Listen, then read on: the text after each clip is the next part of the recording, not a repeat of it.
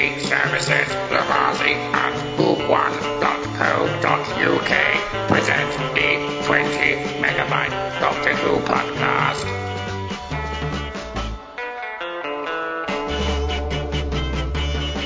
Hello and welcome to the 20 megabyte Doctor Who podcast, episode 546.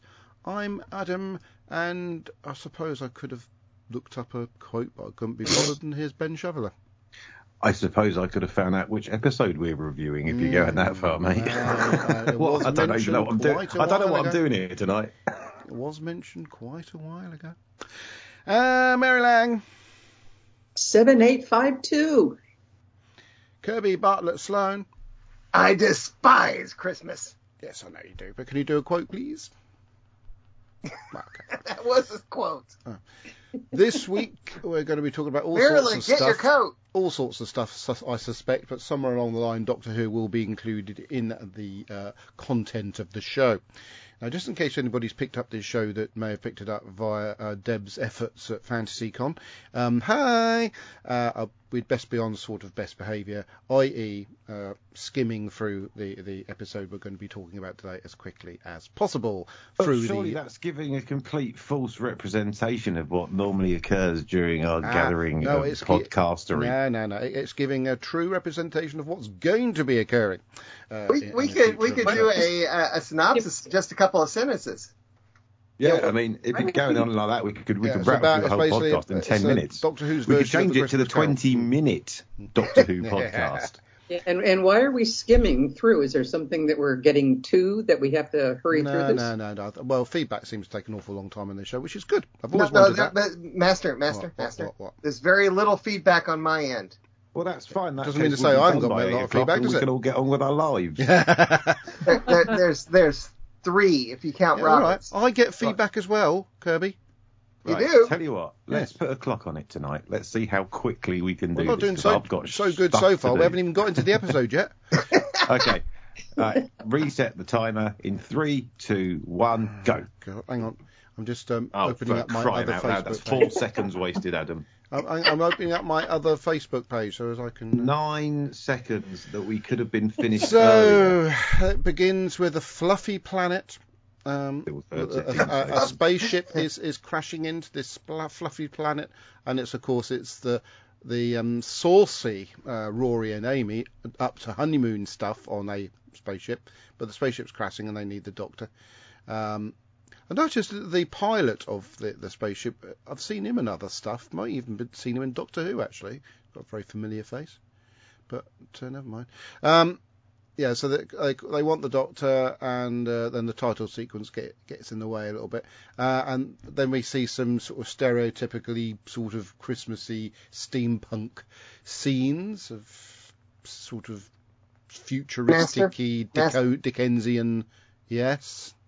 Uh, the co-pilot, since you said he, uh, played uh, Benjamin Gale on the bill, Okay, not familiar with the but and he's also uh, in Emmerdale as Dr. Jerome Bailey. Hmm. Okay. I think I've seen him in other stuff as well, but don't worry about that. So, uh, yeah, so it's uh, just seeing these sort of scenes of um, sort of Dickensian, sort of steampunky people going about their Christmassy business on this, which we can probably presume is a, even from the opening sequences, it's not Earth, it's a alien planet that happens to have Christmas, probably an Earth settlement.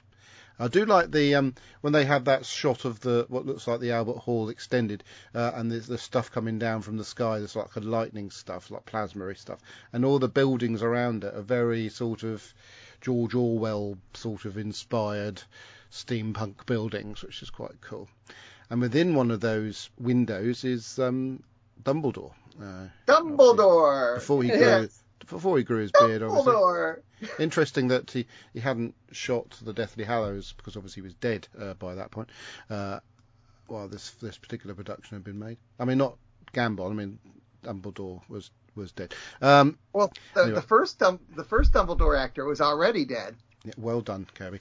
Um, anyway, when you can Who's assume from these Dumbledore? opening, never mind. We can assume from these opening scenes uh, that, uh, bear in mind, it's called A Christmas Carol, that he's the Scrooge character, and Really? within a little refrigerator is Katherine Jenkins, looking a bit pale. Um, Yay! uh, and at this stage slightly inexplicably i- in a refrigerator. Uh, he's a bit mean. He comes across, and also he's got these sort of henchmen who are also wearing these uh, steampunk glasses. Um, and uh, yeah, and then they move on a bit, and um, there's a family scrounging. That's right, because that, that gives you the yeah the, the the sort of the Crotchets, is it or Cratch? What's that? What's that family in Christmas Carol? Was it the Crotchets? Yes, Bob Bob Cratchit. Cratchits. the I nearly got it right. Uh, so they're the Cratchit family. Um, also happen to be related to um, Katherine Jenkins' character. I think I can't remember. Anyway, they're doing a bit of scrounging, and he's saying no. And then the Doctor, um, Harry Potter-esque, arrives in the fireplace. So that's a little Great nod. arrival. Pardon? Great arrival. yes. Um, On Christmas Eve, I thought, what the heck? um, now just moving on, and he sort of uh, starts And, playing. and he this- mentions what that he knows Father Christmas, and uh, his name is what was it? Jeff. Jeff. Yes. He immediately starts poking his nose was in going to be and one of my up. quotes. You know, Santa Claus, or as I've always known him, Jeff. Yes, it was one of my quotes, but I couldn't. That's a good quote. That I like that. Typical Moffat though. Um, yeah, so he, he sort of immediately starts poking around and doesn't or takes a dislike to Kazran because he's a nasty person. Uh, and um, something spurs the Doctor into deciding he's going to show Kazran a, a, a bit of himself because obviously he, he's picked Well, up the story. something spurs him. The fact that He's Kazran nasty. won't let won't let the uh, spaceship land Yeah, I know because him. Amy's on it. Yeah, but he decides anyway to have a bit of um, sort of wibbly wobbly time fun with uh, with Dumbledore. Um, and what? Dumbledore. Yeah, the, the occasional scene of Amy panicking on the spaceship, which goes out throughout the whole, uh, you know, production. I love the way they all, you know, say, "What are you wearing?" And then we get that really weird thing where um, there's fish flying around the lights, uh, which is a bit weird. Um, Do you have a problem with that? That's a bit weird, just weird, isn't it? A bit weird. Um, don't, I never really got that thing about the fish. I suppose it was because they had an opportunity to do some special effects which regard uh, which involve fish and sharks. I don't know.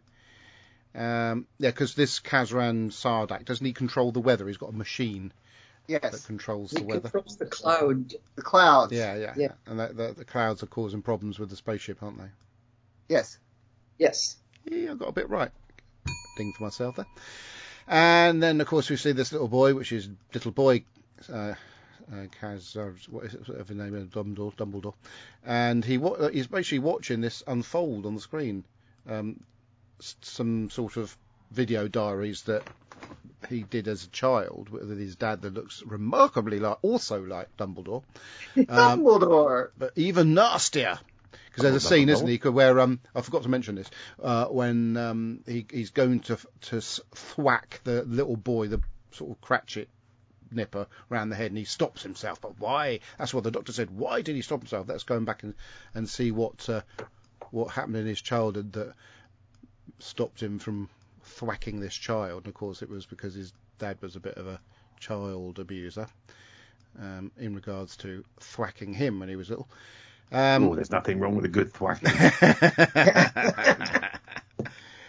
anyway, so during these little visits to um, to Junior, that Kazran, um, he starts striking up a bit of relationship with him. Um, I'm gonna I'll just cut to the bit. There's a bit where the, the fish come down, and, and of course the, the comedy bit, of course, is a he's basically the doctor's tempting the fish down with a screwdriver, this sonic screwdriver.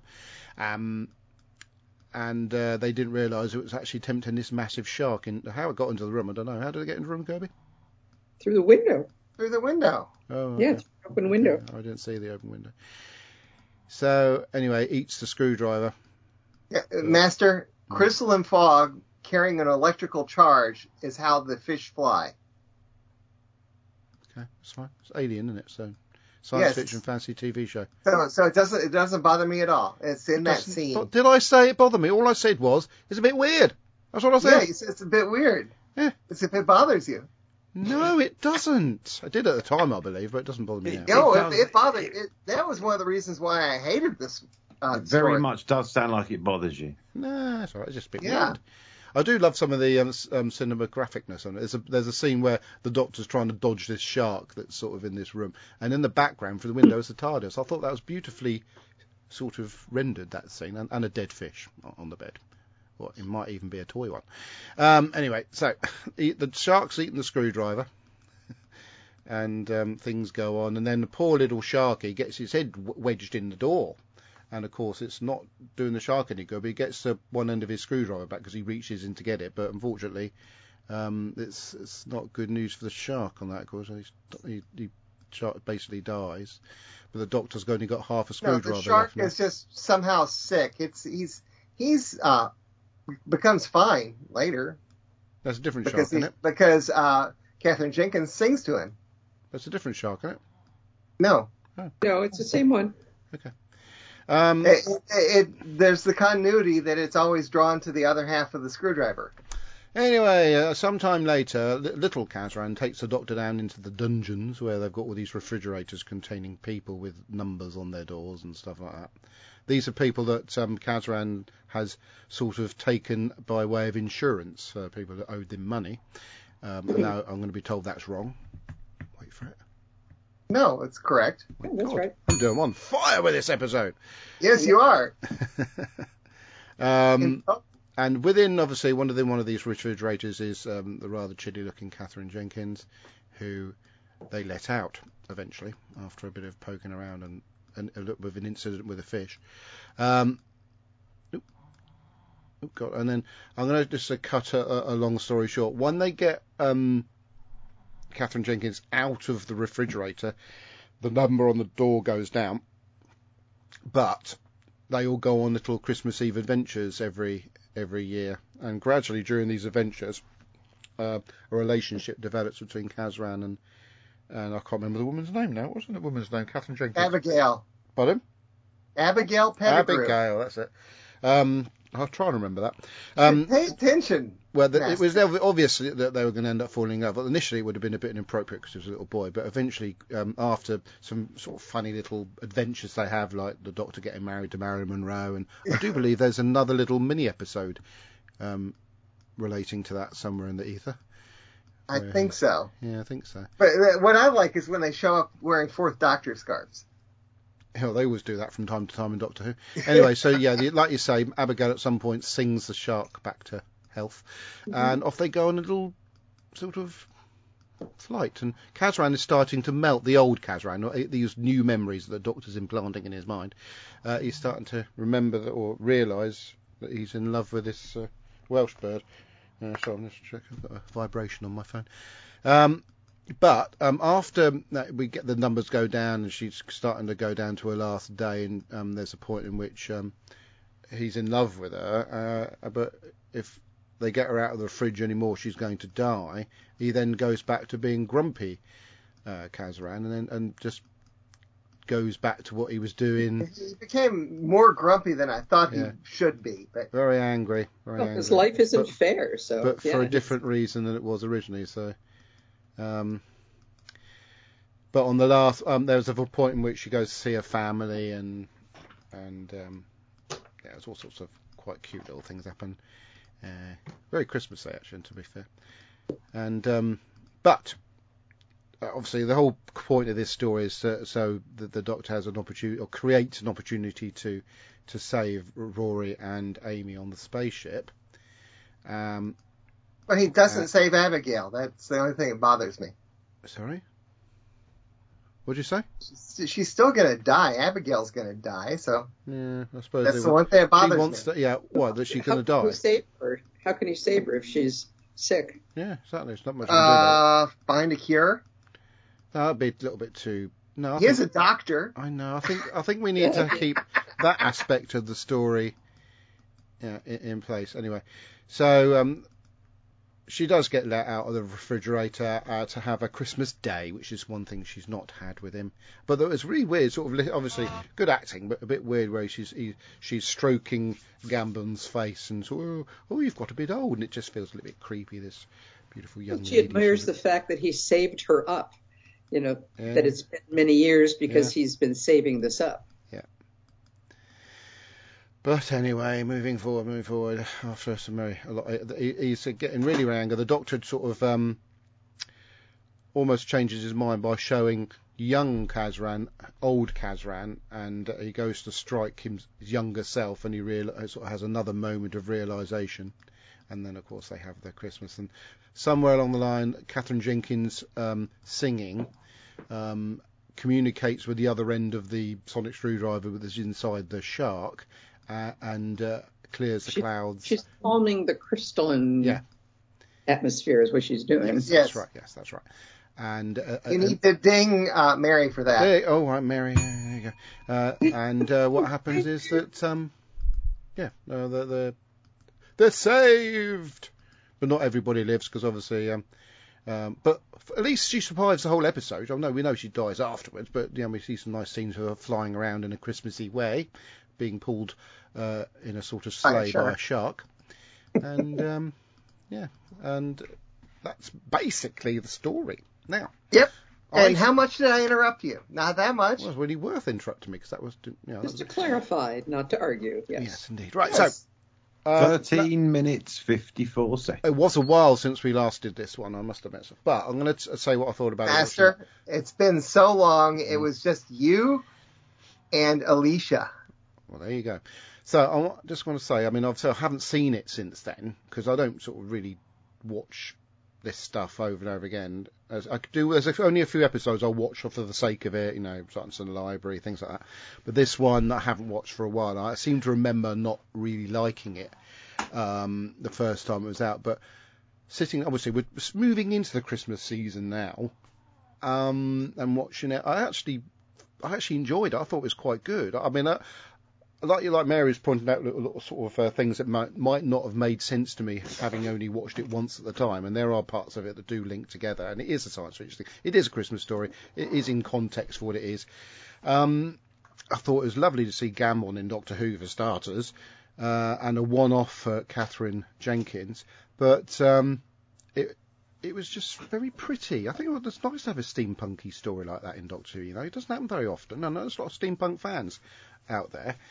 Um, and yeah, I, I I think it's pretty, and the music is beautiful. That song Yes. that she sings at the end. I know it was it was a big thing at the time. I think I bought it off iTunes, but absolutely lovely. And uh, they sort of used Katherine Jenkins's beauty and her, her talents really well in the story. Um, I've got a song in my iPod and I play it periodically. it's good, isn't it, Mary? I think it's a lovely tune. Mhm. And yeah, all in all, I, I, I think it's a thoroughly charming Christmas story. Not the best, but it's a charming Christmas story. What did you think about it then, Ben? Uh, well, I mean, my first question is what did I think about what? Because Uh, I still have Uh, no idea which episode you're talking about. Carol, uh, Doctor Who version. He hasn't seen it. In that Uh, case, which one? it's a brilliant story, isn't it, Ben? I loved it. Yeah, right, go. So, what did you think about it then, Cubby? Wh- When I first saw it, I hated it. Oh, okay, Well, then. What did you think about it? Oh, sorry. Wait, wait. But now, I mean, and and for a long time it was uh, on the bottom of my list of the Christmas episodes Right. uh, until until the that really stupid one. the. Chibnall era, you mean? No, no, until uh, oh, I forget where the Doctor is in a spacesuit backwards and falls to to the ground. Uh, the eleventh Doctor, I forget. Yeah, I've got a funny feeling we're not going to hate that as much. Oh, I'll I, I'll definitely hate that one Okay. again. But uh, Bill Bailey's in that one. this this one this this, one though, this one used to be very close to the bottom, if not the Uh, bottom. Okay. uh, for me, and so I never went back and rewatched it other than around that time. And and as I said, we never actually the current makeup of the 20 megabyte Doctor Who podcast, which you, uh, we never actually did it. It was just you and Alicia a long time ago. So, like did you, um, by way of re- uh, by way of research, listen to that episode? No, I didn't have a chance. So I wonder what we thought of very- it. been very busy. I planned to, but uh, real life got in the way. Okay. Anyway, I watched it. This, watched this with uh, Fred the other night and absolutely loved it. She liked it less than I did uh, because she doesn't like opera or or the the style, which is opera type singing. from Katherine Jenkins. I absolutely loved it. I had no problem with the problems that with the things I thought were problems originally, like the fish, the shark. Uh, it all blended in, made sense. The in the context of the story, it is a science fiction fantasy TV show. Uh, that part made sense, and it was really good. And I do have one more thing before we go on to Mary. Uh, around the time that this came out, Katherine Jenkins, uh, I was living in Tennessee, and my mother liked watching Dancing with the Stars, what you call uh, Strictly Come Dancing. Mm. Uh, What the world calls Strictly Come Dancing, Kirby, apart from America, who call it something god awful bastard. I, I know, I know. Anyway, uh, my mother watched, liked to watch that, and so I was watching with her, and eventually Katherine Jenkins became one of the contestants. But before she was a contestant, right around the time that this story came out on Doctor Who, she came in and just sang for the show. And during the same show, one of the co-hosts, one of the presenters, made some sort of comment about how someone, I believe someone on the panel of judges was dressed. And he said to the guy, you have very nice bow tie. Bow ties are cool. Mm. And that was just a throwaway line, but I knew that th- that particular presenter had to have been a Doctor Who fan. Splendid. Thank you for that, Kirby. I even made a note on it on the uh, Facebook group, which you could join. Wonderful. Thank you so much. Uh, have you done? Yes, I loved it. Uh, good. Okay. What's not to love? Mary, what did you I think we're about to find out. I loved it the first time I saw it. Yes. I loved it a little bit more the second time I saw it. And I really, really loved it this third time that I saw it. This is my most favorite of all the Doctor Who Christmas episodes. And there, there are some real, you know, hunkers in on that list. um, but so, so it's not that, you know, not that big of a competition, but truly, I mean, this so encompasses everything that I love about the 11th Doctor.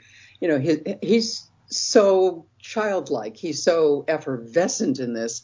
It's like watching, you know, a, a young teenager, you know, having the best time of his life. Um, and I loved the, uh, you know, the idea of the honeymoon suite and Amy in her kissogram outfit and the, uh, and Rory in, in his outfit. Uh, it just everything, everything about it. This is very tightly directed. There's not a wasted moment. You know, I, there's lots of times when it's like, oh, this is the boring part, you know, and I'll skim through. This does not have any of those. It is just so well done. So, and I love the music. And of course, Murray Gold wrote those songs that uh, Katherine Jenkins sang. Yes. Um, and so um, that's it. I love it. It's the best Christmas one out there, and that's all I have to say. Well, I'm, I'm glad uh, you liked it. I'm also glad that my opinion of it has changed. I, I just felt it was just warm and cuddly. I just at the time was, what the bloody hell fish, for God's sake. It's it's sad. It's also funny, and Yeah. it's also joyous. It's it's everything. I, Yes, I, it you know, it's also the things that uh, there's aspects of it that I always like, which is wibbly wobbly timey wimey stuff, which is plenty of Yeah, that. that was great. Um, yeah, his jumping around in time. Yeah, I really loved that too. yeah, it's Wa- uh, walking out of the room and into the memory, that was fantastic. yeah, yeah. I, I admit that. No, it, it's funny how you change your opinion in time, isn't it? As- How many years ago was that made? That we what's that? Probably eleven years, probably. I've read like that? crit- No, this is 12, 12 years. twelve years. Yeah. Okay. I've read criticisms about how how uh, Michael Gambon was wasted because he spent most of the episode watching um, television. Hmm. But the thing is, he's such an amazing actor that he can make watching television. It was a bit of a gift, thinking. wasn't it, having having him in it? Really, Yeah, to be fair, his 'cause it's not as reactions, if he's not, everything. wasn't already a humongous star, and he was great. I mean, they were, I think that was an ensemble. So it's just a shame in some ways that Rory and Amy were sort of pushed off to the side. They were just a, sort of an avenue to for the story to go on without them, May- really. I wonder why that was. Were they not available? Because it seemed like they just were barely there. They were in it. Um, Every story doesn't have to feature everybody all the time. true. Oh, by the way, I found found the uh, Christmas one that I dislike savagely. It's the next year, the Doctor, the Widow, and the Wardrobe. Like savagely. oh dear. Right then, so 11th Doctor, I mean, not the 11th, the 12th Doctor ones are terrible. The, Mm, mm, okay. Right then, so um, uh, moving on Well, we'll then get we'll get around to those. to the Yeah. The bit that uh, you say we haven't got much on your side of things in regards to the feedback. We've got Terry Miles obviously said good evening everybody. Lillian Robin said hi, and then you guys are hilarious. Obviously talking about me and Ben, and then yay for Mary. Okay, so go on then, Kirby. Let's see what we've got. Okay. Uh, let me refresh the page since I last. Could you not have uh, done that, you know, in advance for a change? I got It's involved not with as if you don't know it's coming up, do you? You know. Um, okay, should I go back a week? No, eh? Yeah, yeah. let me go back a week Oh yeah, first. well that might be a good idea because uh, somebody in another in another yeah, we room, had one one mention one mention. uh, last week. Where is it? Where is it? I don't know. You I tell to go me. through all this fantasy con It's your stuff. section of the of the show, you know. Yeah, well, I had to go through all this fantasy con stuff that happened between. Oh, I do apologise. Uh, Aaron Danvers uh, Jukes yes. said, I remember this episode, Christmas Carol, but at time of writing, not too much. It was memorable. I love the music. Now, I wish I'd checked this post when I got home from the con, as I could have watched the episode and left feedback. Ah, well, you're stuck with this instead. Speaking of con, at the time of writing, it's the day of Fantasy Con with Adam and crew. I'm sat here on my computer typing this, getting ready to go. Oh, wait, I've still got a whole hour to go yet before we even leave the house. All right, you're now stuck with a very excited typative Aaron typing feedback. Oh my. so how about this for wibbly wobbly timey wimey? By the time this feedback gets read, the future would have happened. The con would be over for another year, which is actually really sad if you think about it. There's some extra feedback in the feedback Gmail address, so I've now got no idea whether this one's going to be read first or if the email one might be slid in somehow. If this one gets read last, then the future definitely would have happened. Wink. You should be writing Doctor Who. This is this is good. I have a feeling next week's podcast feedback for me is going to be a big one. You That's thought the she said. podcast you thought the podcast feedback for November seventh is a long read. Just you all wait until November fourteenth. Until then, a very excitable Aaron signing off. and let me go up and read, read the one other that we have for this story. Boy, there's a lot of posts and you said there wasn't much no, Yeah. no. There's a lot of posts No. in between. There's not a, not a lot of feedback. Oh. Uh, Andy uh, jumped the gun and asked it, "Is it a Christmas Carol this weekend?" And I responded with "correctamundo," a word I've never used before and hopefully never will use again. yes, we'll make I'll sure go along don't. with that one, Kirby. Disgraceful. Yeah. Uh, Neil James, A Christmas Carol. I love this story. The direction is stunning and the music is beautiful. Michael Gambon is such a class act. Yes, his character is blatantly Scrooge, and couldn't Moffat have thought of a more original title. But so Christmassy, he gets away with it. Matt Smith is clearly having fun, and Katherine Jenkins does a great job. It's definitely too long, and the final act drags slightly. But on the plus side, we get to see Amy in that police uniform again. Uh. Merry Bloody Christmas! Four stars out of five. And uh, you want me to read Roberts?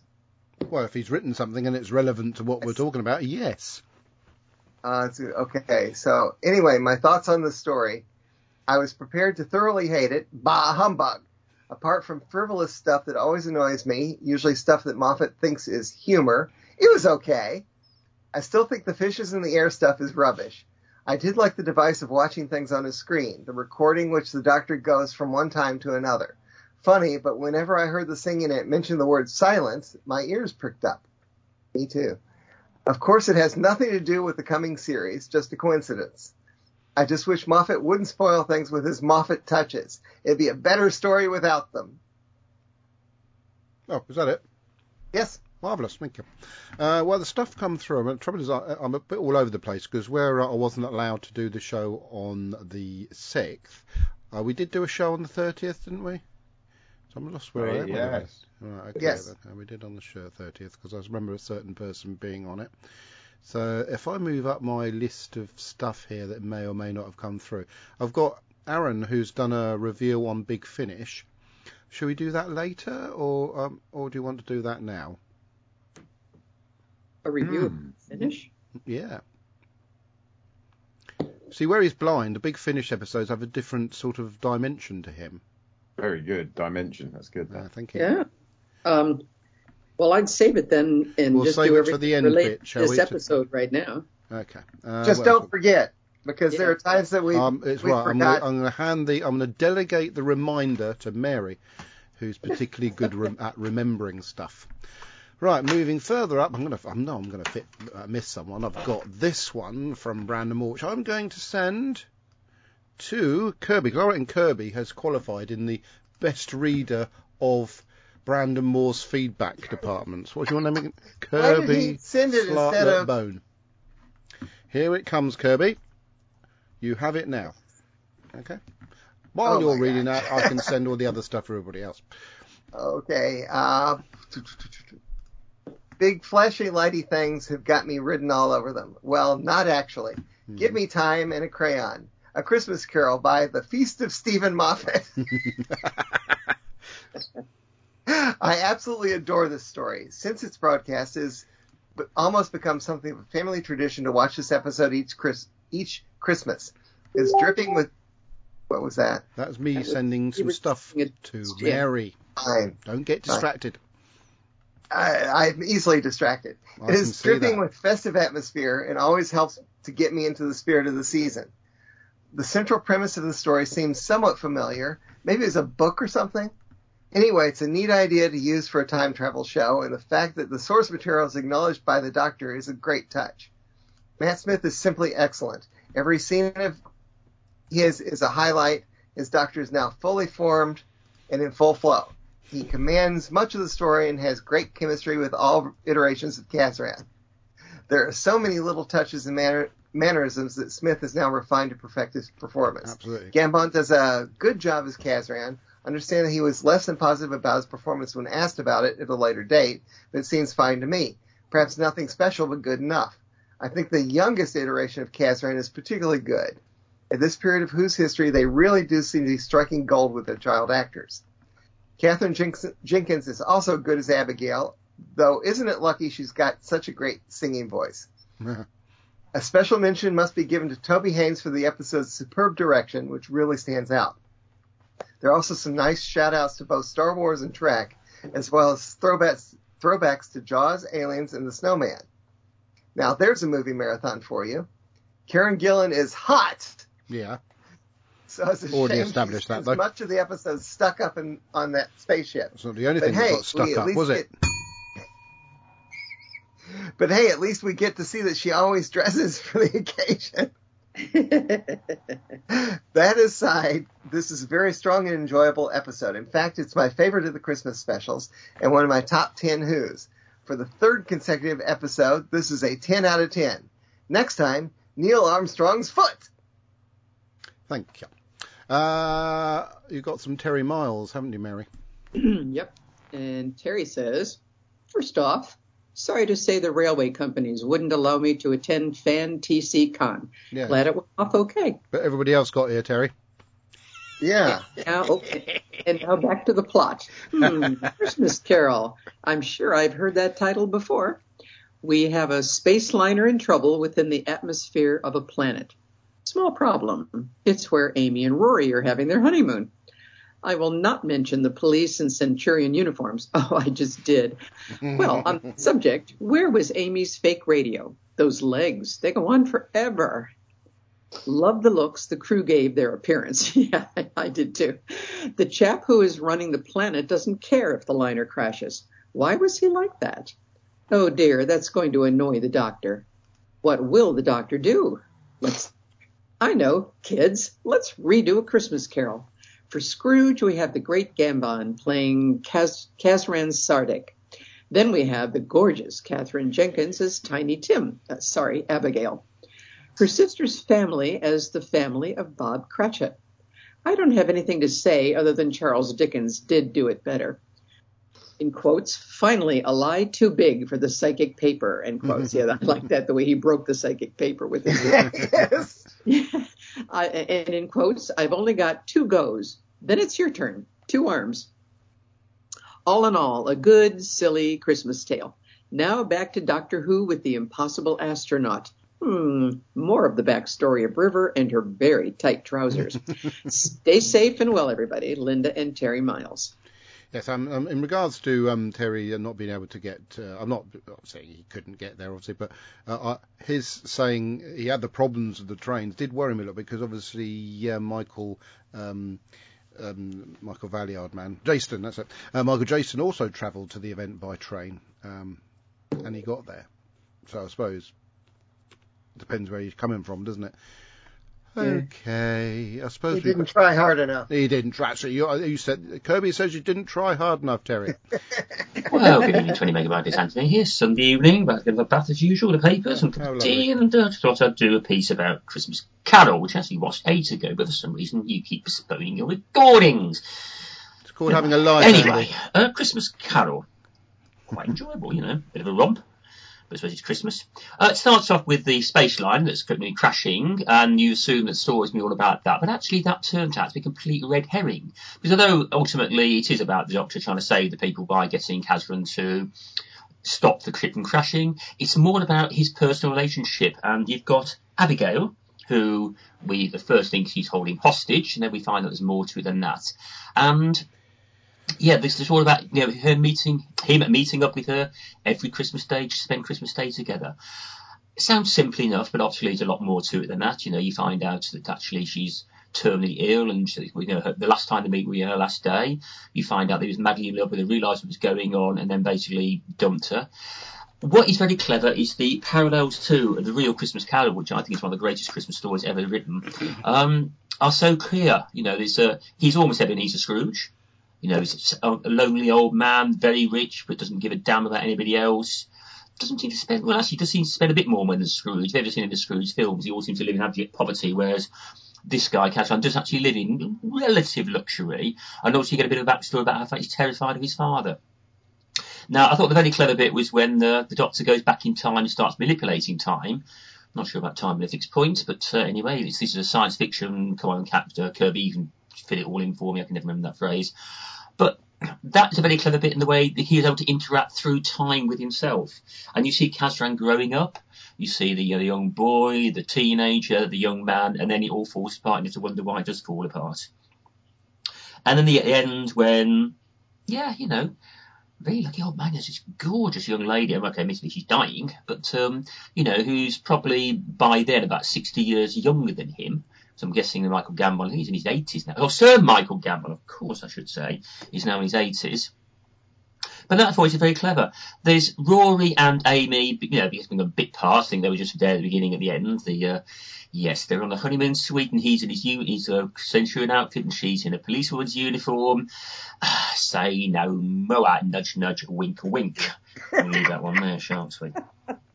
But you know, this again is this is a doctor going off by himself and doing his own thing, and it's sort of a way he does adopt the young Casman as a as almost like a pseudo companion, um, which I think is very cleverly done as well. Bit at the end with the uh, the sleigh, you know, real throw, real Christmas reference there, which, which is good again because they, they had the references to the Christmas. You had the the people in the house, you know, again parallels to the real Christmas Carol all in all, it was it was a very very enjoyable story. You know, it wasn't meant to be really any part of the ongoing thread at the moment. Um, you know, we didn't have any reference to the fact that uh, Amy basically uh, just got Rory back, and you know, it's uh, you know, could, I suppose the whole point of Christmas specials is they are special; they can stand alone. And uh, but for what it was, we enjoyed it. I enjoyed it. I think probably. Well, I don't know about Ben, but uh, I'm sure everyone else oh, enjoyed it. But uh, until next time, then, folks, be seeing you. Ben, he's being mean to you, mate. No, he's not. He's, not. No, he's not. He's got an opinion. It's probably quite right. okay, before we move on to, um, oh yeah, we've got this. Oh, I almost forgot. Hang on, bear with. I should have been ready for that, but I was actually found it Andy's feedback particularly engaging.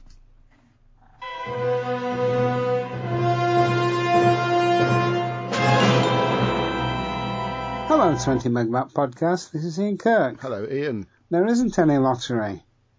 A Christmas Carol by Steven Moffat. Time travel in Doctor Who is often used just to get the TARDIS crew to the scene of the adventure. Moffat, as here, likes to make it part of the plot. The Doctor uses the TARDIS to try to change the character of Sardick. He almost fails because he doesn't know Abigail is dying and is using up her remaining days.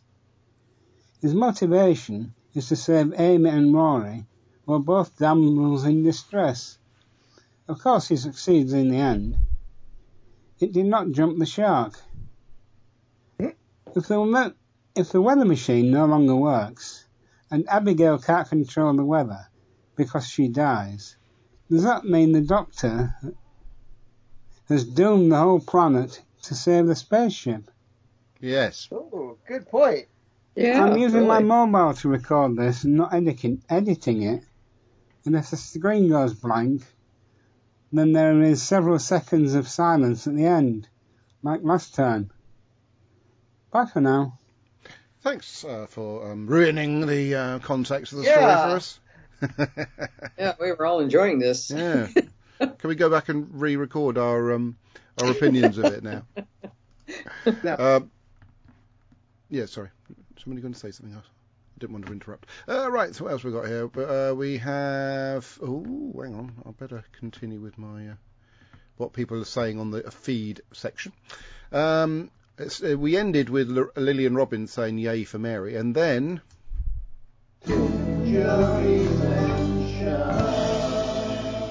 Jim Drury says, excellent Fantasy Con podcast. Good luck with organising another one. What podcast? Yeah, good luck with that. what? Um, sounds like a nightmare. No, um, oh, I'll talk about more about that later. Uh, and then good to see Adam hasn't put his tree up yet. That's what she said. And then Terry Miles says, Yabu sucks. Oh, what, Oh, that's in reference to me Wars saying he could have come along after all. oh, I didn't, I wanted Terry. I wanted some of our listeners there. We normally have at least one. Alan T. Butcher. Um, and last time we had two, Alan T. Butcher and Billy. But Billy only came to meet Ben anyway. So. Yeah, I- my my uh, my fame spreads around the does. world. Yes. Okay, um, Ben, you have a certain piece of text from a certain councillor that I've just mentioned. The singing detective or Kaz ran back and forth. Sorry, it doesn't say on my script Kirby laugh.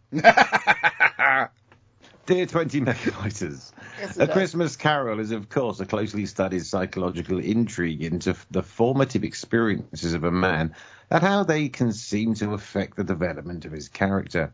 It should be noted that whilst some might say that, do you know what? It's What? really bad because I normally play that off my uh, iPad. Uh, no, not my iPad, my iMac thing, iPad thing, the, the computer, The computer. um, which is now indoors because I've now got two laptops out in my studio Sorry. as well as the indie rock disco radio computer and my main computer. So I've got four screens out here now and a big telly, and I'm getting a new telly this week. Uh, and I still couldn't be asked to open one of them up and play Some Might Say Off. God, that sounds awful. That's why I should do it. Yes. Um, no, I can't at the moment. Anyway, I will. I will next time, maybe. It should be noted that while some might say that um, magical flying fish are too absurd to be on Doctor Who, but in fact, Doctor Who is in fact coming.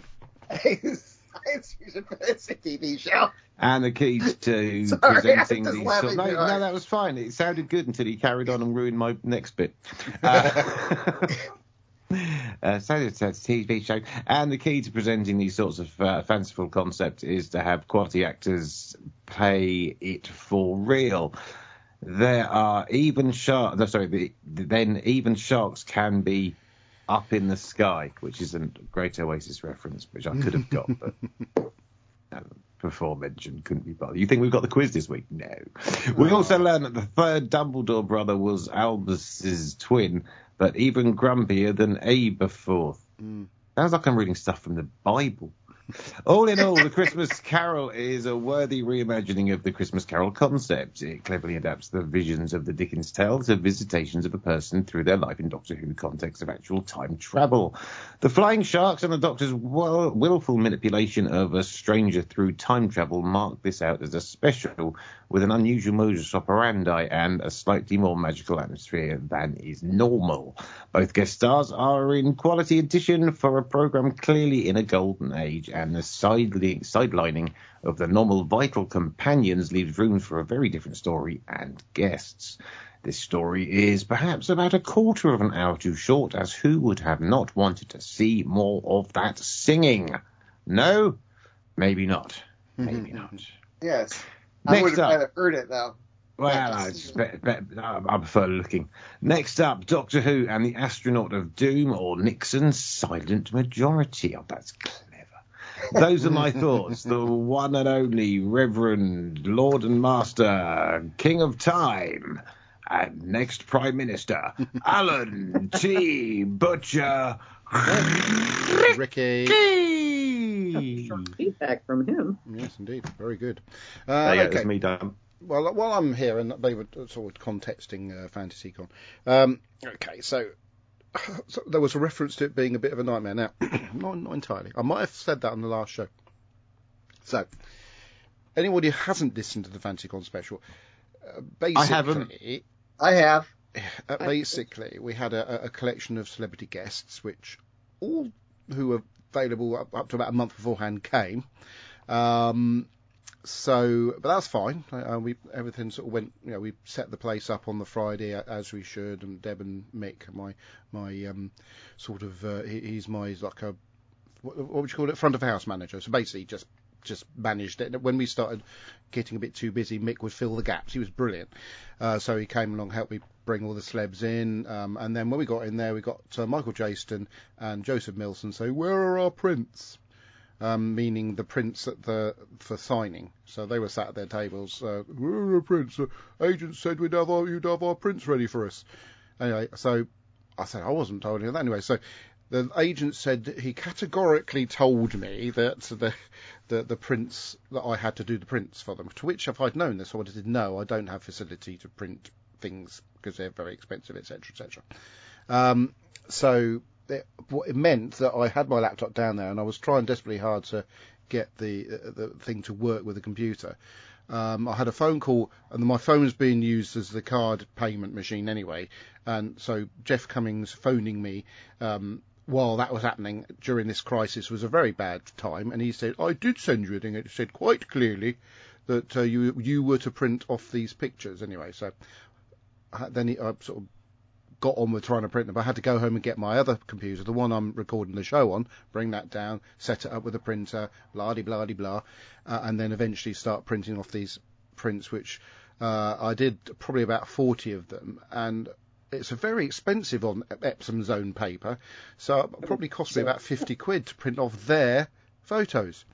Um, so yeah, that was a bit of not, and of course Michael Jayston was going, well, that, that I, I, he told me he was absolutely sure that you'd be printing them.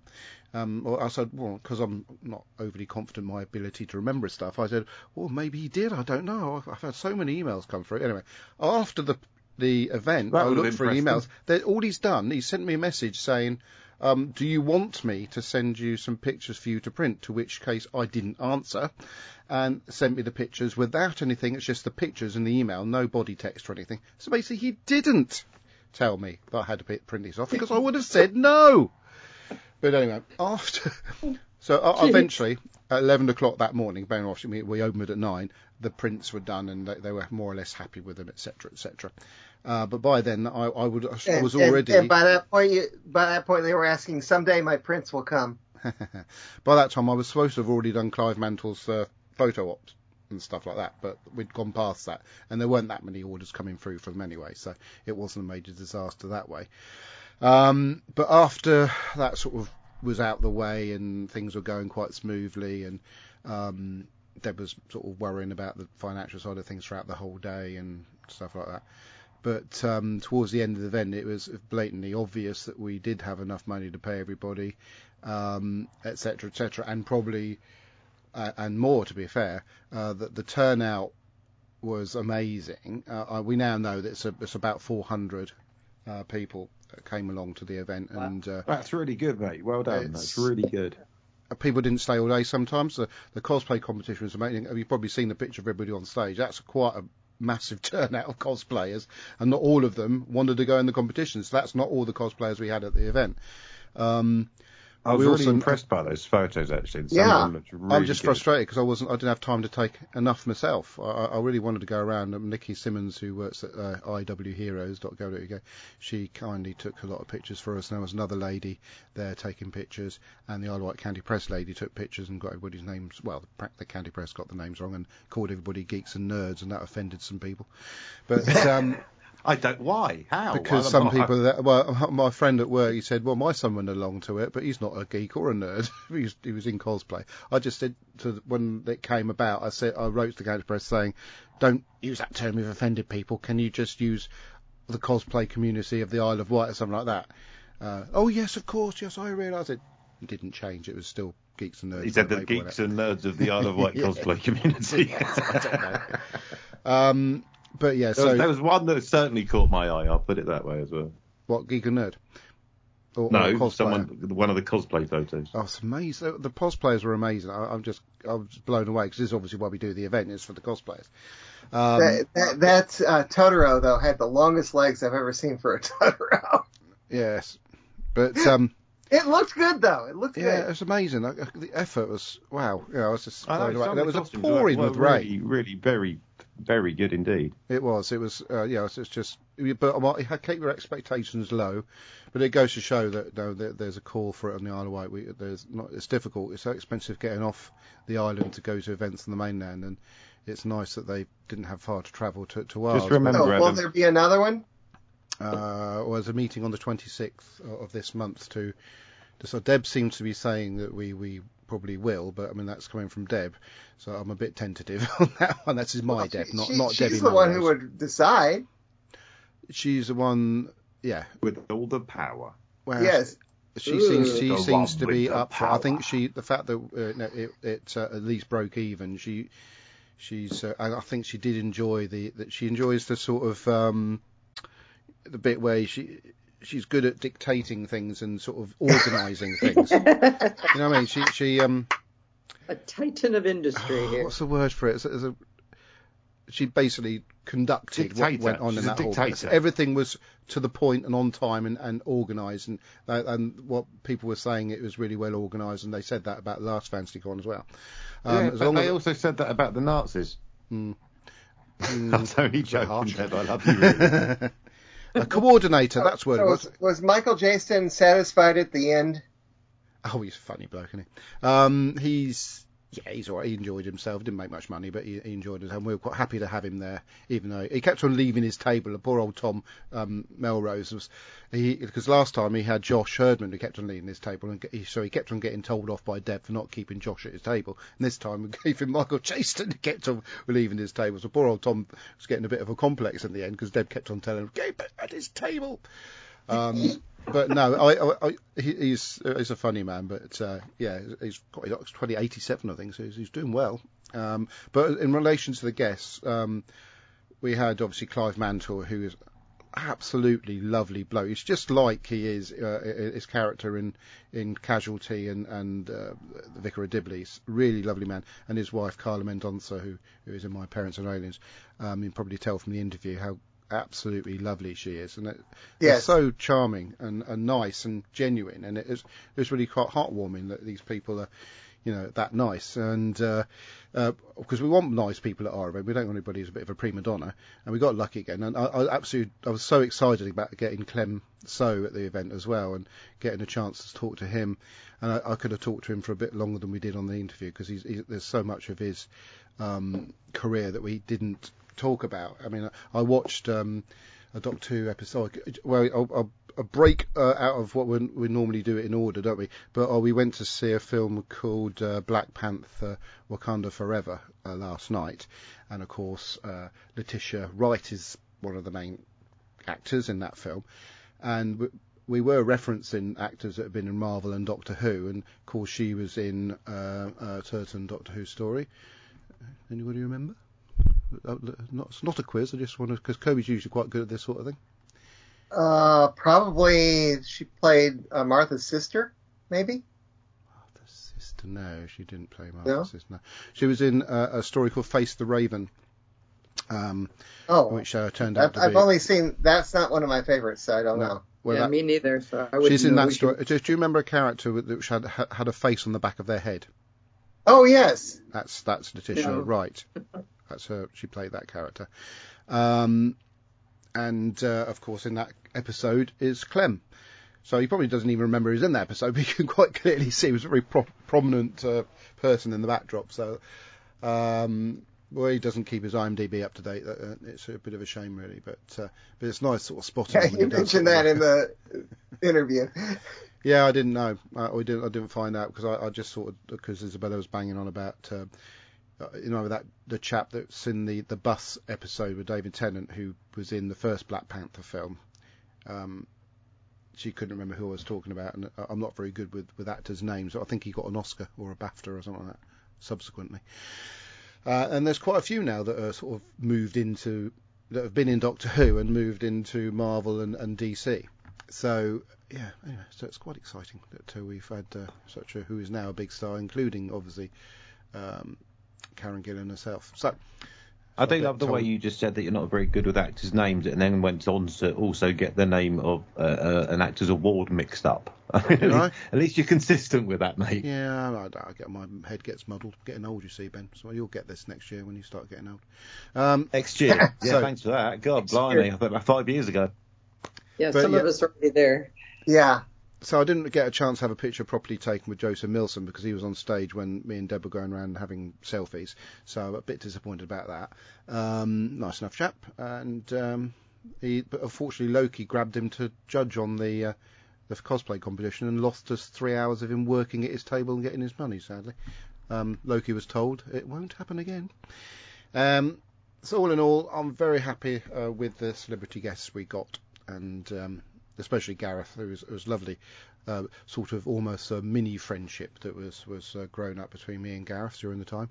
Uh, I gave him our uh, heritage passes so he could go in the Carisbrooke Castle and Osborne House with his family for free. did you So- remind him that uh, I have met him?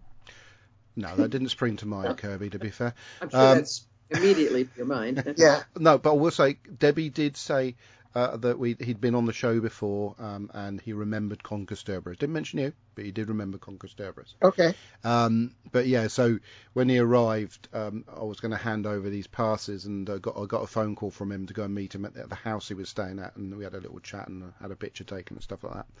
And then uh, I was at work, and he he he, he saw me in work. I sort of did the suns up, and he came over and I served him on the till while he was buying some stuff, and. Um, yeah, all in all, very, very quiet chap. He's very sort of soft. You wouldn't think he was an actor because he's not sort of, you know, very thespian when he's being his normal self. He's very. You he's mean most it's not quiet. like Brian Blessed? No, he's very. He's very quiet. You know, he, he's not an extrovert. He's, you know, he's, he's a very nice man. Um, Yes. so yeah, it was, it's it's really lovely having these people you know, on the Isle of Wight at our event and. Um, and everybody coming away. I'm still waiting for the first complaint because they always come through at some point. But everybody coming away um, really happy with uh, what happened that day. So, Hold on, mate. You don't have to wait very long. I'm just typing you one out now. what There, there is so little. What? Why do people not put stuff on YouTube? Uh, not a lot of people filmed it. I tell well, watch this space. I have edited all the uh, the Q and A's down to individual Q and A's. They will be going up on YouTube as soon as I can put them up there. Um, Okay. So they're about no more than 20, 25 minutes at the max each one. And I want to watch them because I didn't see any of the Q and A's. I just heard them in the background while I was doing other stuff around the event. So one, I'm fascinated one of these days, I am absolutely fascinated with, by the Isle of Wight. One of these days, I will visit. Oh. You don't- I, you don't I need watch to, every every every video that I can find about it. Oh. You Um, don't need to, mate. You're not missing a lot. well, make sure you get a lot of money to get across the, the, the bit of water between the mainland and the island because it's exceptionally expensive.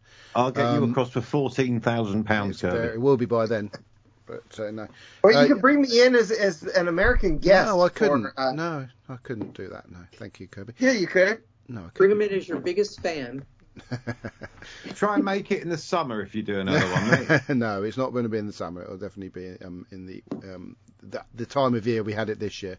You're going to struggle to get me to come across the water this time of year, pal. Well- Put it that way, because I don't like water, and I really don't like it when it's not nice I'm weather. sorry about that. So- It's, it's just it's meant to be around the half term time, and it's a colder time of year. Nobody's at the beach, uh, and uh, uh, the, the the nights draw in, so it's uh, it's a good it's a perfect time. But as was proven by the football. Can you fly me over? No.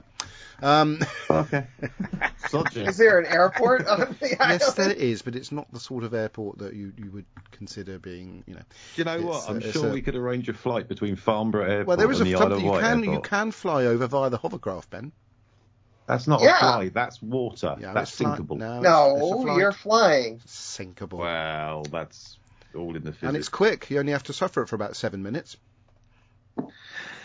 That's true. How, how long is it if you're not hovercrafting? Half If you go East Cowes, about 55 minutes. Uh, if you go Fishbourne to Portsmouth, about 45 minutes. If you go Lymington, about 35 minutes. Uh, if you go high speed to West Cowes, about 23 minutes or something like that, depending on Still how rough scary the water is. on the water. Don't But like that's water. Southampton to Cowes. It's a good 13 miles. But anyway, uh, so yeah, ver we're all very happy and thrilled uh, with FantasyCon.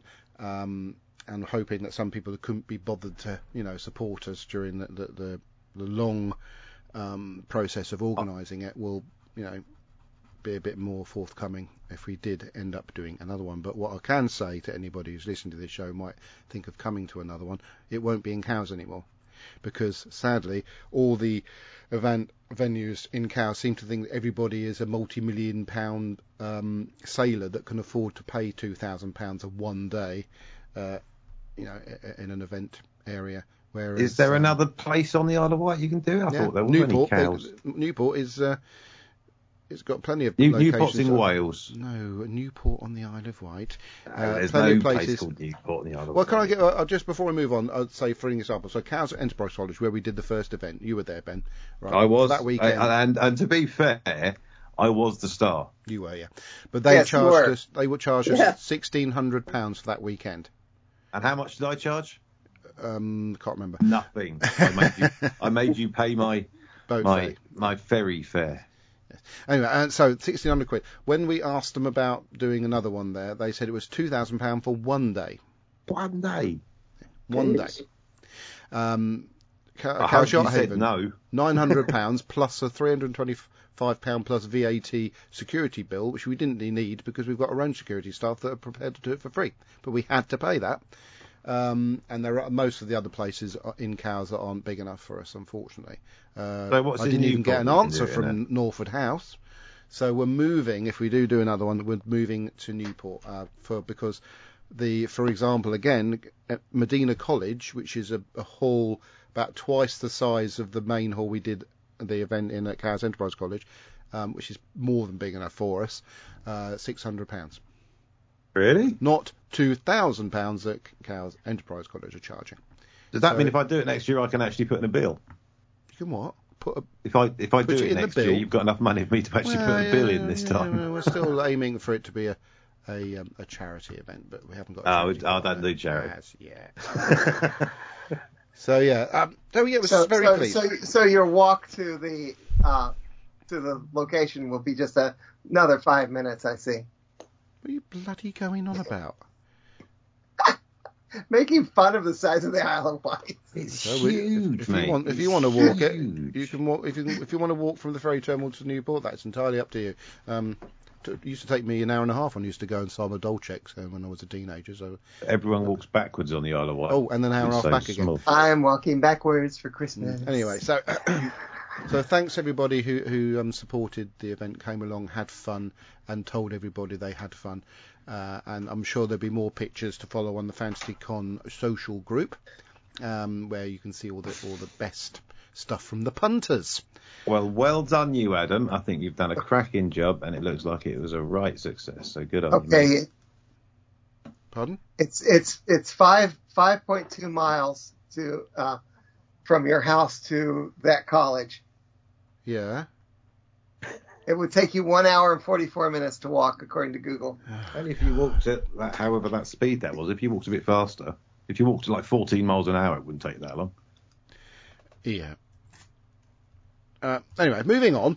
Um, But yeah, move so on. the long and, short, long and short of things of it was that FantasyCon was, thank God, uh, what we always wanted it to be, a popular event uh, among the um, the fraternity of the Isle of Wight, and uh, Good. so and uh, uh, uh, we're very proud of it.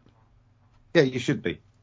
All right, If you're so moving on, if you're moving on, Adam, this Yes. would be a good place to put that feedback about Big Finish. it would, and I for some reason typed in the wrong URL, uh, Mary. So in the in, in between me finding the correct URL, I think I'll do a bit of filling by playing Aaron's uh, e- um, email um, audio. I've just got to find it now because. Oh, here it is. Here it is. It might go on for a bit because he does know how to talk. Hello, all listeners of the 20 megabyte Doctor Who podcast. I am Aaron, and today I would like to bring you something a little different. Sorry about this. First time for everything. Well, I would like to bring a big finish review. This is a project called The Trial of the Valeyard. Oh my gosh, this is an absolute must listen. Um, my context is I've never seen Trial of a Time Lord. Um, I know that FantasyCon is coming up as of this recording. Um, it's not happening till tomorrow. And the person that plays the Valeyard is at the con. So here's me thinking, okay, well, how on earth am I going to be able to find out about the Valeyard? And I remembered Big Finish. So, away I went. And I bought a bunch of dramas ready for the con tomorrow because I want to make sure that I know what characters these actors are playing. And I made a beeline for Trial of the Valeyard and oh my gosh. Wow absolutely stunning. I, I don't want to spoil too much to be honest. It's that good. Um, it is very much a character piece. There is no Daleks, no Cybermen. Yeah, the same. I don't want to say too much because it would spoil it, uh, but it, for the most part it is a character piece. Um, um, and it opens with the Doctor, you know, he, he, he's monologuing. And just to put things into perspective, this opening sequence is about eight minutes long before the theme tune even kicks in. And it just goes crazier from there. Uh, the, when the Inquisitor comes in, um, the Inquisitor and the Doctor, they bounce off of each other a lot. And the Valeyard comes in, and yeah. just the interplay between these three is Colin Baker and Michael Jayston as Valeyard. Unfortunately, at time of this review, very bad research on my part. I did not look at the name of the Inquisitor's actress, but it was absolutely brilliant. There was a constant air of mystery. The music built up and built up. By the end of part one, because it's in three parts, but it's all like bingeable. It's all it's just short stories, about an hour, maybe two hours. I'm not, I'm not sure the exact length, but by the end of the first part, I was absolutely enraptured, like entangled, and just wow. This is a 2014 audio release. This is called Trial of the Valeyard, and just the mystery, the the scheming and you know the, the way the Valeyard speaks and does stuff in this and what the trial leads to is fascinating to say the least. Um, I just, just it's kind of nonsense, but it's also just intriguing in its own right, and I absolutely loved it. This is a this is a 9.5 out of 10 for me. a must listen. I think it costs about eight pounds. It's a bargain. And I think anyone who is a fan of audios should listen to it. It, work, it works so well as part of this medium. So thank you all. And hopefully I'll see you all for another review soon. Keep them coming, Aaron. That was Master? Uh, absolutely Master? fantastic. Yes, Master? what? It was Linda Belling, uh, Linda Bellingham. Yeah, it was played. it was Linda Bellingham's last acting performance. Yes. So it's quite nice. Yes, I, I've posted a link to uh, said story via the Big Finish website on 20 megabyte dot two podcast Facebook group, which you can join. Please keep them coming, Aaron. Sorry, Mary. What did Mary want to say there? What did he call the? Uh, what was the title of it? Uh, Trial, Trial of the Valeyard. of the Valeyard. Trial. Okay. For some reason, I I thought he was saying Child of the Valleyard. Well, that would be another twist, wouldn't it? That, that's an entirely different story. wow. But yeah, thanks, Aaron. We'll keep them coming. Fantastic. Um, right, so uh, Doctor Who news. Uh, we have the. It says the 14th Doctor's costume is at MCM Comic Con. That obviously doesn't affect me because I'm not going to it. But uh, there's also the uh, consolidated viewing figures for the Power of the Doctor, slightly better than the initial ones. The weekly consolidated, consolidated ratings for uh, the episode uh, indicated that Jodie Whittaker's Swan Song, The Power of the Doctor, achieved 5.25 million viewers, making it the second most watched program on Sunday. And the fifth most, watched program overall for the week. So pretty good that. Hey, hey. Hey, Okay, well I thought it was. Um, the new issue of Doctor Who magazine, uh, 584. We're Issue. catching up. We're catching up with Doctor Who magazine um, in regards to issues. It features David Tennant on the front uh, in the guise of the 14th Doctor uh, and his new uh, sort of um, sort of strange suit. It's not the sort of a bit, Tartany. It's a bit tenthy, but it's more 14th. it's, it's, it's, it's kind of tartany, isn't it? It's like Yeah, almost it's a- reverse tartan. yeah, it's a sort of fluffy, woolly sort of. It's a bit like um, a ripped off. Tartan. It's a bit like version of- tartan. No, it's a bit like a ripped off um, Captain Jack's jacket thingy going on there. And they've also I, confirmed. I did see. Hold on, before you carry on, Yeah. I, I did see a story saying how Russell T Davies said he. I was about to bring that up. Ah, were you? I'll let you do it then. No, you do it. No, no, I insist, Kirby. No. Oh God. And then it goes quiet. I knew that would happen. Continue. Go on, Curbs, you do it. No, you may have more information than I have. I probably haven't, because that was probably We'd be done my- by now. Sorry, I interrupted. That was the extent of my knowledge on it. Basically, he just said he didn't want David Tennant to appear in Jodie Whittaker's costume. Never, never, never, no, no, no, or he'd cry or something. Oh, that's a shame. Which does, doesn't make sense because he would have been fine in that costume. Yeah, of course he would. Well, as they, the the um the The master bra, appeared might, the bra might have been a bit chafing. No, but the the master appeared in the costume. Yeah. Yeah. It's a shame, but never mind. Um, I can see why they've they've done it to a degree. Uh, if that's what he wants, it's a bit p- pity, pe- pity, pick. Pe- what's petty? That's a word I was. Wow, pity. Yes, but hold on. Pity, if pity, the pity. um, if the stories, the rumours, the whatever's of what's going to happen in the next three episodes are right, then actually, who knows if um, the new Doctor doesn't actually then regenerate back into Jodie's clothes? Who knows, indeed. But there there is a shot of the new Doctor wearing the shirt and tie from the uh, the, the the new 14th Doctor. Really? In I didn't think one it was the. Yes. Yeah, it's the same shot. So uh, shirt I thought it was a different suit. new same time. Anyway, so the production team has been confirmed. The latest edition of Doctor Who magazine has confirmed details of the production teams working on a Doctor Who, oh sorry, on Doctor Who as it reaches its 60th anniversary. The anniversary will be marked by three specials, all scheduled to be broadcast in November 2023. The anniversary month of the series. They will. It's going to be like a Dave- mini series. Do you reckon they'll do three in three indeed. Weekends? They do a Christmas special though.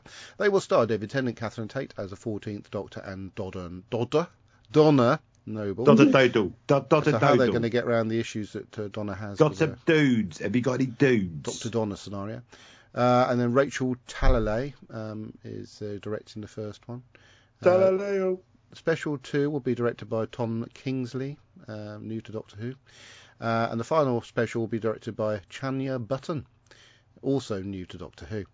Uh, the next full series of Doctor will be screened in 2024 and will star Ncuti Gatwa as the 15th Doctor. Filming begins this December, and directing the first block of the series will be another newcomer, Dylan Holmes Williams. Uh, Williams' short film, The Devil's Harmony, won the jury prize at Sundance 2020. He directed two episodes of the Apple TV series Servant.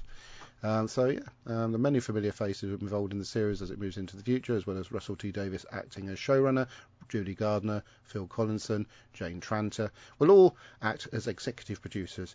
Yay! And it says We what? might get some good episodes. Yes.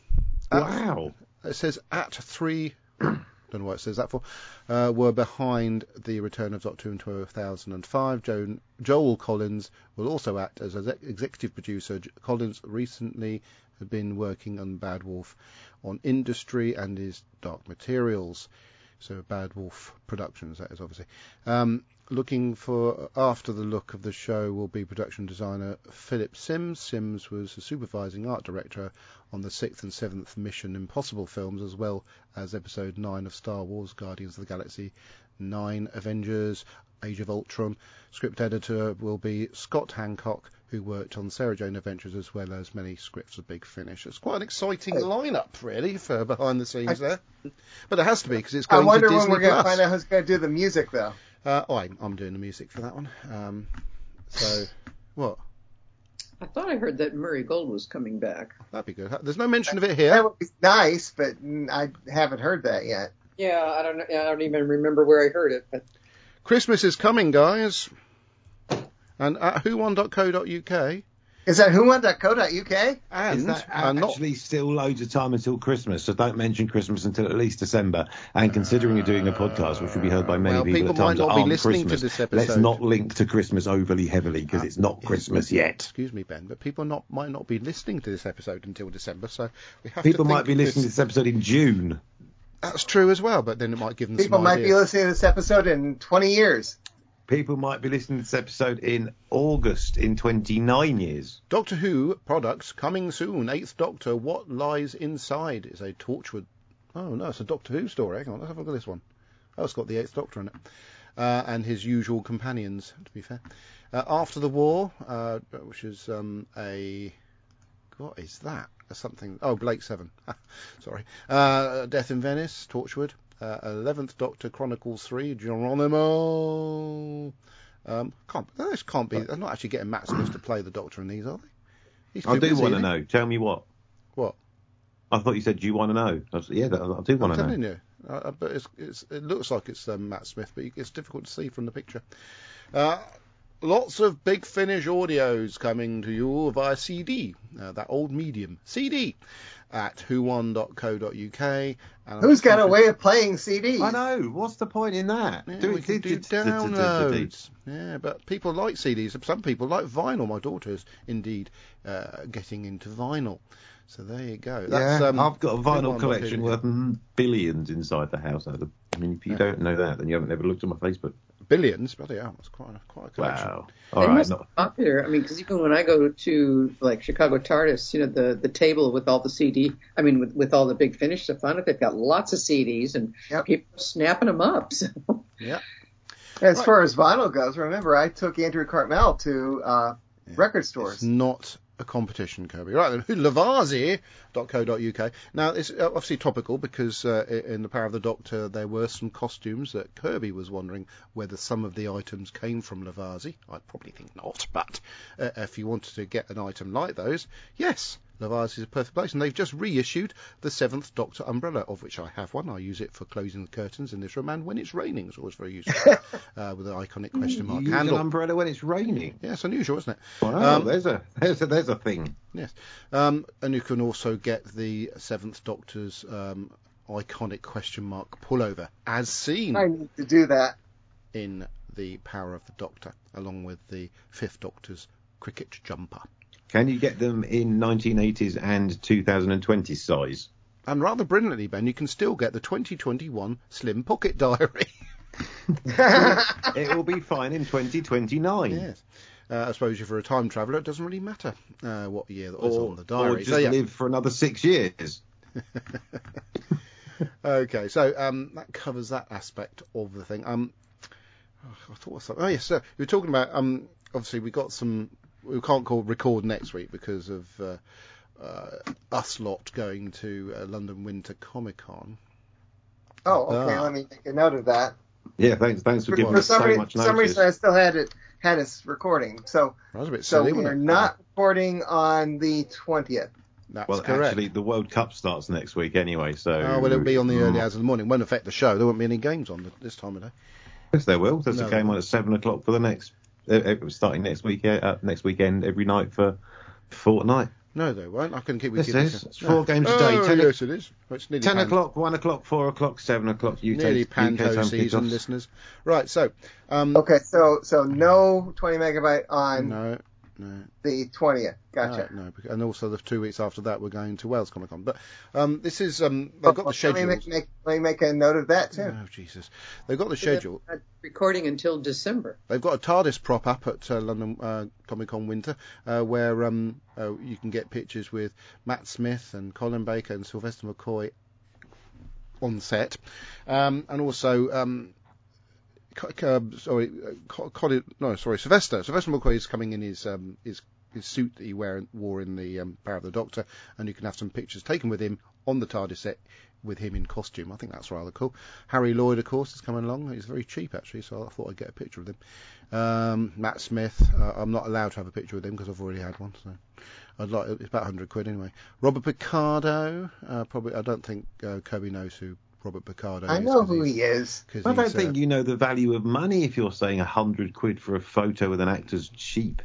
I know. Fuck. I I've didn't say it was that. cheap. There's about a hundred other things you could spend the money on. know. But oh, What are you I, doing, I, man? I'm not allowed to spend. I'm not allowed to have that because I've already had it when he went to Wales Comic Con. It was a bit cheaper then. Um, Jamie Campbell Bower again. Ninety-five quid. Jamie Campbell Bower's another actor that. Um, what's his name? Kirby won't be familiar with, but he, he played Vecna in the last series of Stranger Things. Yeah. And, I, why would I not be familiar? Well, you wouldn't be familiar by the name. You might, you might be familiar of the character that he played in. Um, I and Stranger and Things. I just visited the uh, Vecna house last week. did you now? Yeah, well, you didn't see. I posted pictures. I may well have seen it and probably glossed over it. Um, also, with uh, Jodie Whittaker is there on the Sunday, so I will be having a picture with her, uh, along with Bonnie Langford um, and uh, Katie Manning. R- recognise any of these names, Kirby? Yeah, I've been hugged by Katie Manning. Oh wow, It was ama- it was amazing.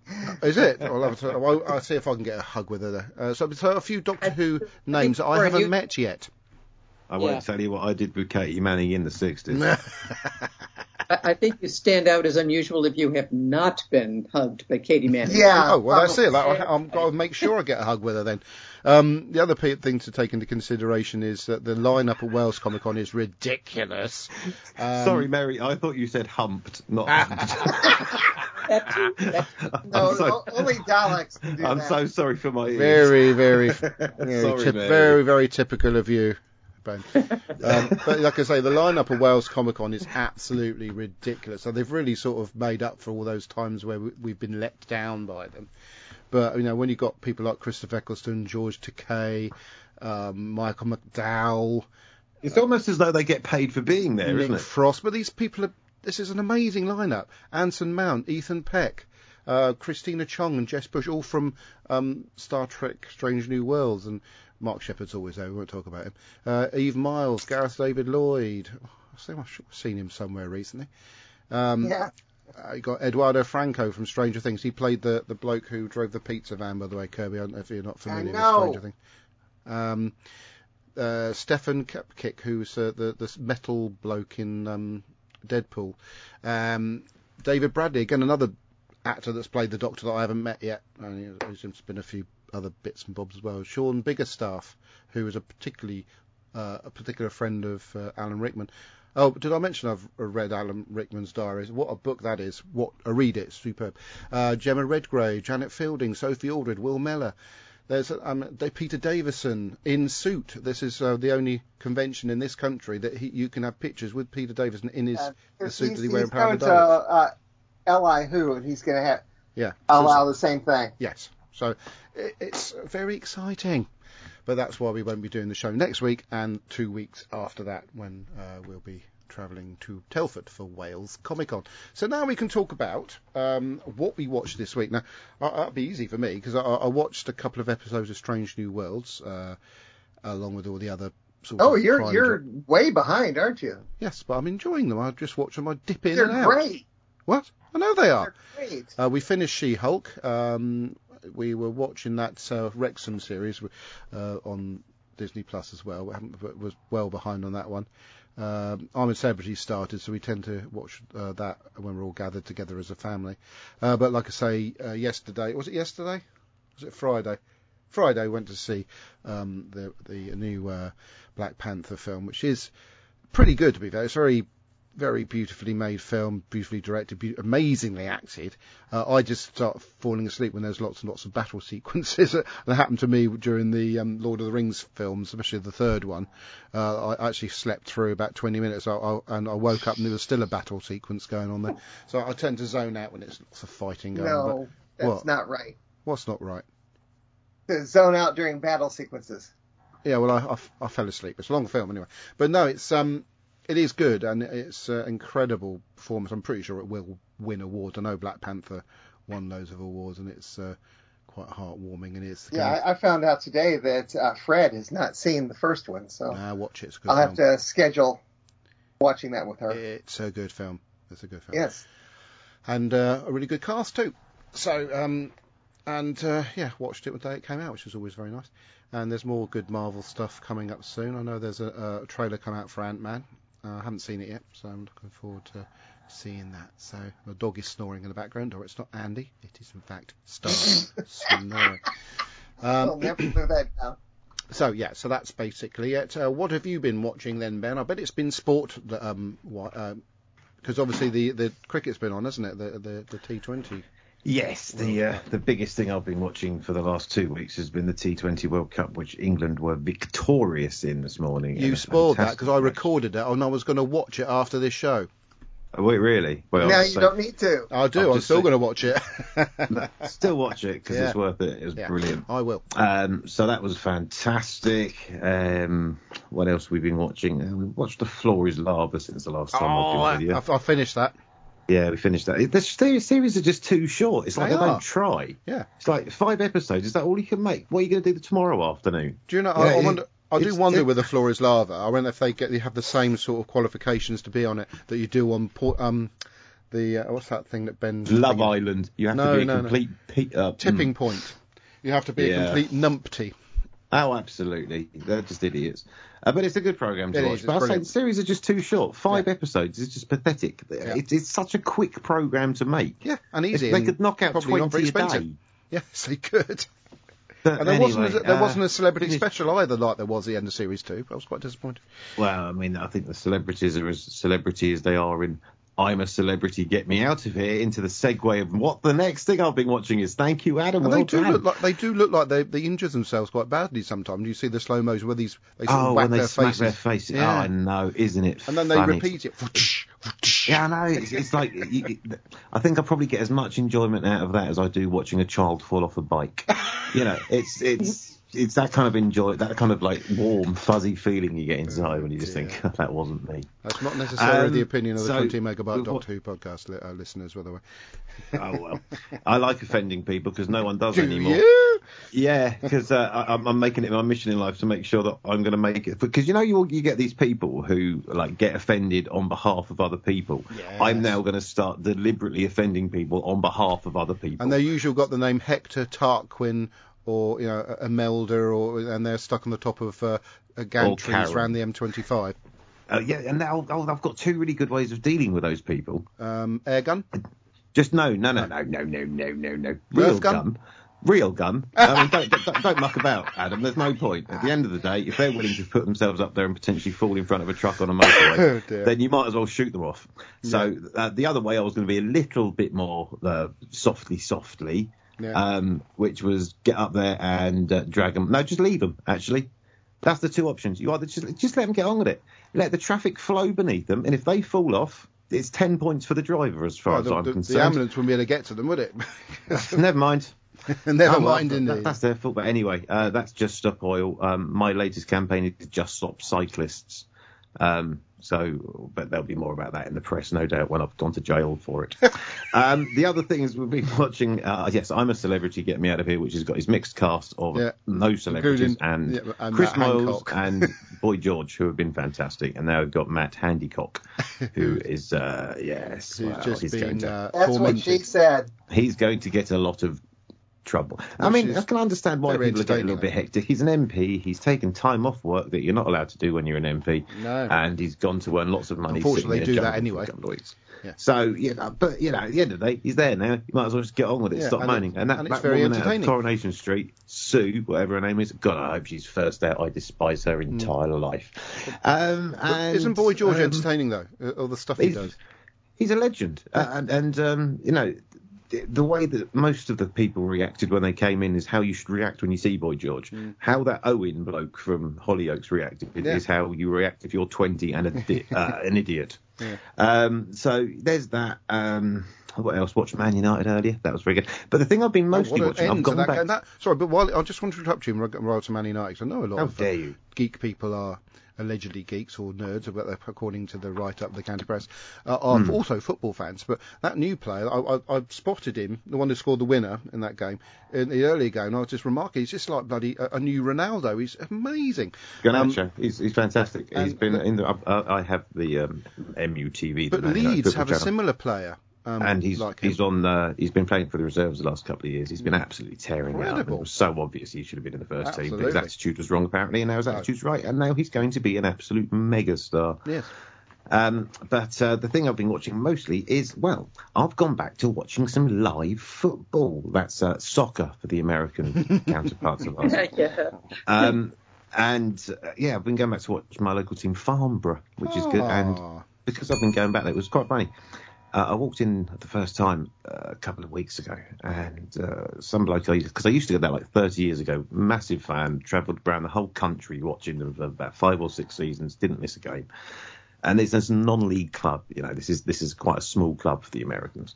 And, um, and and the English people who haven't heard of Farnborough, I suppose, yeah, and he's gone to too. And, and so yeah, I went back and a couple of the people I I knew 30 years ago standing behind the goal.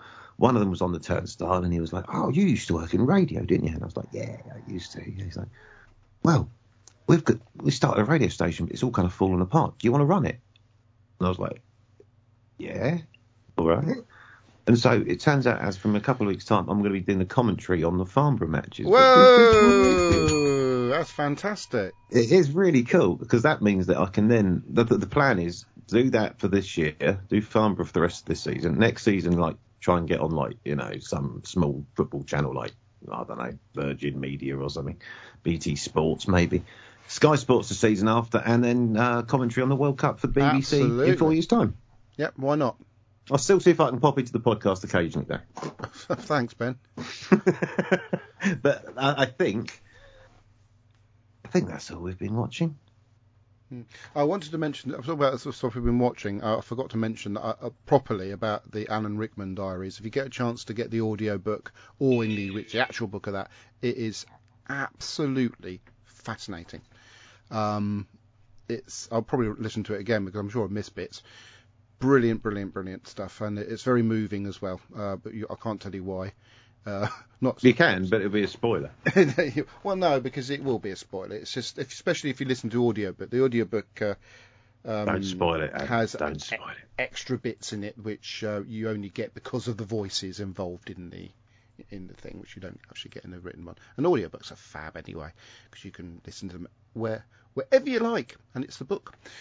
Um, so yeah, Alan Rickman Diaries, fantastic stuff. And there's meant there are references to Doctor Who and Michael Gambon, in fact, because um, Alan Rickman had a very wide um, group of friends, all sort of based around being members of the Labour Party and and uh, Ruby Wax and the other people that were, you know, sort of friends the Ruby Wax at that time. It's just fascinating. The name dropping is superb. It's it's great. Really is. Anyway, so that's the Alan Rickman Diaries. What have you been watching uh, this week then, Kirby? Uh, the main thing that I've watched now three times is Weird, the Al Yankovic story. The what? Which it's what you haven't heard of that? Say again. Oh, yeah. The Yeah, what yeah. story? The Al Yankovic story. No. Weird Al Yankovic. Weird. Yeah, weird. Weird Al. It's it's a parody of biographical movies, Okay. and it's hilarious. Is that it? It's Oh, I you it, stopped. it's it's it's it's like uh, it's like his songs. It's it's it's a parody. It's it's not really his life, and it stars um uh, oh darn what's the name of the actor who played Harry Potter? Daniel, Daniel Radcliffe. Radcliffe. Yeah, Daniel Radcliffe plays uh plays Weird Al, and Weird Al has a role in it as uh, a evil record producer who berates Al as he's going to be never have any hits whatsoever. And it's got uh, all Emo Phillips as uh, Salvador Dali, um, oh, just all kinds of cameos, and it's, it's and there's a, a love affair between Weird Al and Madonna, which does not happen in real life. No, doesn't it? It's it it is it's hilarious. Make an effort to find it. It's on the Roku channel. Okay. I Uh, think that's- it's on. Uh, I think it's on Disney in the UK. I might be wrong. Okay. So no, it, it, that's basically it. I I started rewatching uh, Princess Bride yesterday because I needed something in the background that wouldn't distract me as I was uh, doing some organizing down here in the geek basement. But that's basically it. I'll try and watch Thank more by you. next week. Kirby. Um, Wait, no, there isn't there isn't a next week. no, there isn't. Um, I wanted. There will be a next week. It's just Yeah. that we won't be recording a podcast, unless, of course, you're uh, privy to some information from a good old Vlad that no one else knows about yet. Right. Okay. Right. yeah.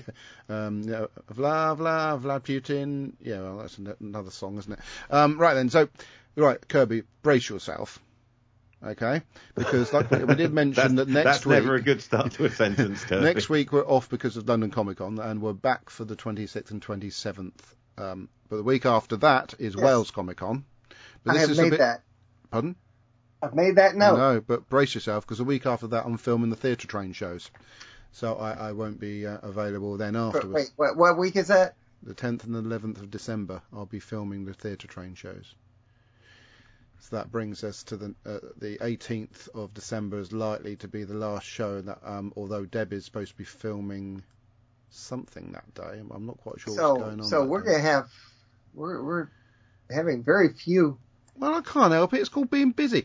Um, no, that's fine. That's fine. But yeah, so um, um, possibly on the 18th. I just don't know what's going on in regards to filming that day. I might actually be filming because it does. But I think Deb's volunteered to film something, and there's also um, the um, Earl Mountbatten Hospice thing that uh, Lorraine, who I was supposed to be working with for the for the for the con before she left Weston's Cancer And Trust and moved to the. the Presumably, hospice. we will So, not be filming on December the 25th. Film. We'll Or never film, not Kirby. filming, I wasn't planning to film on December the 25th. No, Kirby. Sorry to be pedantic, Kirby. I don't know where I've got it You from. kept So, saying filming. Be prepared, listeners and co-producers. After the co-producers, co-presenters, that after the next recording on the 27th, it might be the last one of 2022, simply because of my work schedule.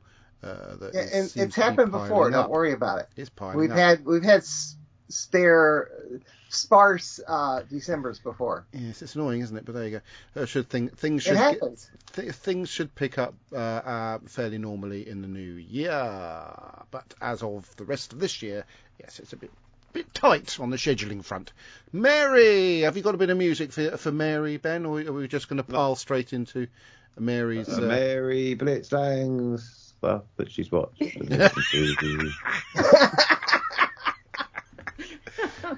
I'm bang on it. Uh, well, um, baseball season is over, so now moved seamlessly on into basketball season. Yay, which is on Sky now, so I must get around to watching some. Uh, so uh, my favorite team to follow is the Cleveland Cavaliers. Ah, mine's which Chicago having Bulls, and then they're not very good, are they? year now. They're doing really well. So that's who I, I, I spend, you know, most evenings watching um, that. Um, I have I'm I just finished season four of Game of Thrones, so I'm and I'm just starting season five. I don't know if any of you have done the whole Game of Oh, Thrones. so, you- so you've series. watched series one that had Clive Mantle in it, then? Had who? Clive Mantle. Oh, okay, okay. Um, and, uh, and and I just finished up what is it, House of the Dragon, which is the uh, spin-off from Game of Thrones. Yes. So that's watch has that. just She finished. thoroughly enjoyed it. uh, watched a movie recently called "Don't Worry, Darling," uh, and it, it's very bizarre. It's very sci-fi. It, it's kind of a Stepford Wives, but done in a very Is that the one with Harry Styles and um, um yeah. Oh, I what's the name? don't remember Florence their name Pugh. beyond Harry Florence Styles, but yeah, that it, it's interesting, very interesting uh, thing to watch. Um, outside of that, not much, but you know, basketball is what's keeping me mostly occupied. Well, And in terms of Big Finish, um, I'm listening to the Ninth Doctor's uh, latest box set called Return to Earth. Uh, and uh, it's, it's just really good. I just really, really enjoy Eccleston. He's such a good doctor. So anybody who is into Big Finish, I recommend that box set. Well, thank you. Um, obviously, um, I'm filling in some gaps um, by the end of the year. I should have uh, met or had picture taken with all of the doctors after Tom Baker. Um, Hmm? So I'm quite pleased Is about that. Doing Apart uh, from John, cons- apart from John Hurt, I can't get John Hurt sadly. Is he what? Is, is Eccleston doing cons? Wales, Wales Comic Con. Oh, okay, Yes. okay. That's him and uh, David Bradley are at that one. So that's uh, I've I've missed David Bradley about three or four times because either I've been at the event when on the day he's not there, or the event's been cancelled, um, or he hasn't been able to attend. So I'm keeping my fingers crossed for that one. so yes, uh, as we alluded to, next week's uh, London Comic Con, the week after that, hopefully, touching wood, uh, we'll be able to uh, start with Impossible Astronaut, I think it's called, isn't it, Kirby? Yes. Do you know, I accidentally watched that a couple of weeks ago How could you accidentally watch it? because I was, um, I just got in from work and I just turned the telly on and whatever was being watched on whatever channel it was the night before, uh, that episode was just starting as I turned the telly back on when I got home for my tea. So did you finish watching it? No. Okay, no. No. let's see what's coming through on the live feed. Absolute bobbins, as uh, Ben would say, um, unless I'm very much mistaken, it's not refreshed properly. But uh, according to my bit here, it, there's nothing come through for an hour. Uh, people are watching, so hello. But as far as stuff coming through, I don't think anything's come through. No, nothing. Unless it's just the Mac not updating properly. So until next time, thank you for listening, watching, taking part in the show. Batty tie. Goodbye, fancy fans. Bye bye. Have it.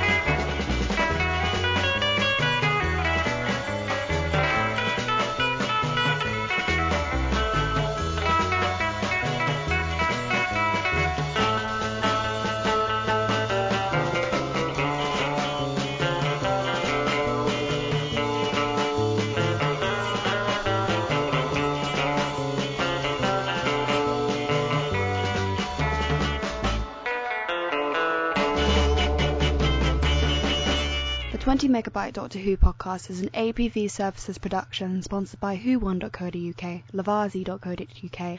We are a proud member of the Doctor Who Podcast Alliance. Doctor Who is a trademark of the BBC. No copyright infringement intended.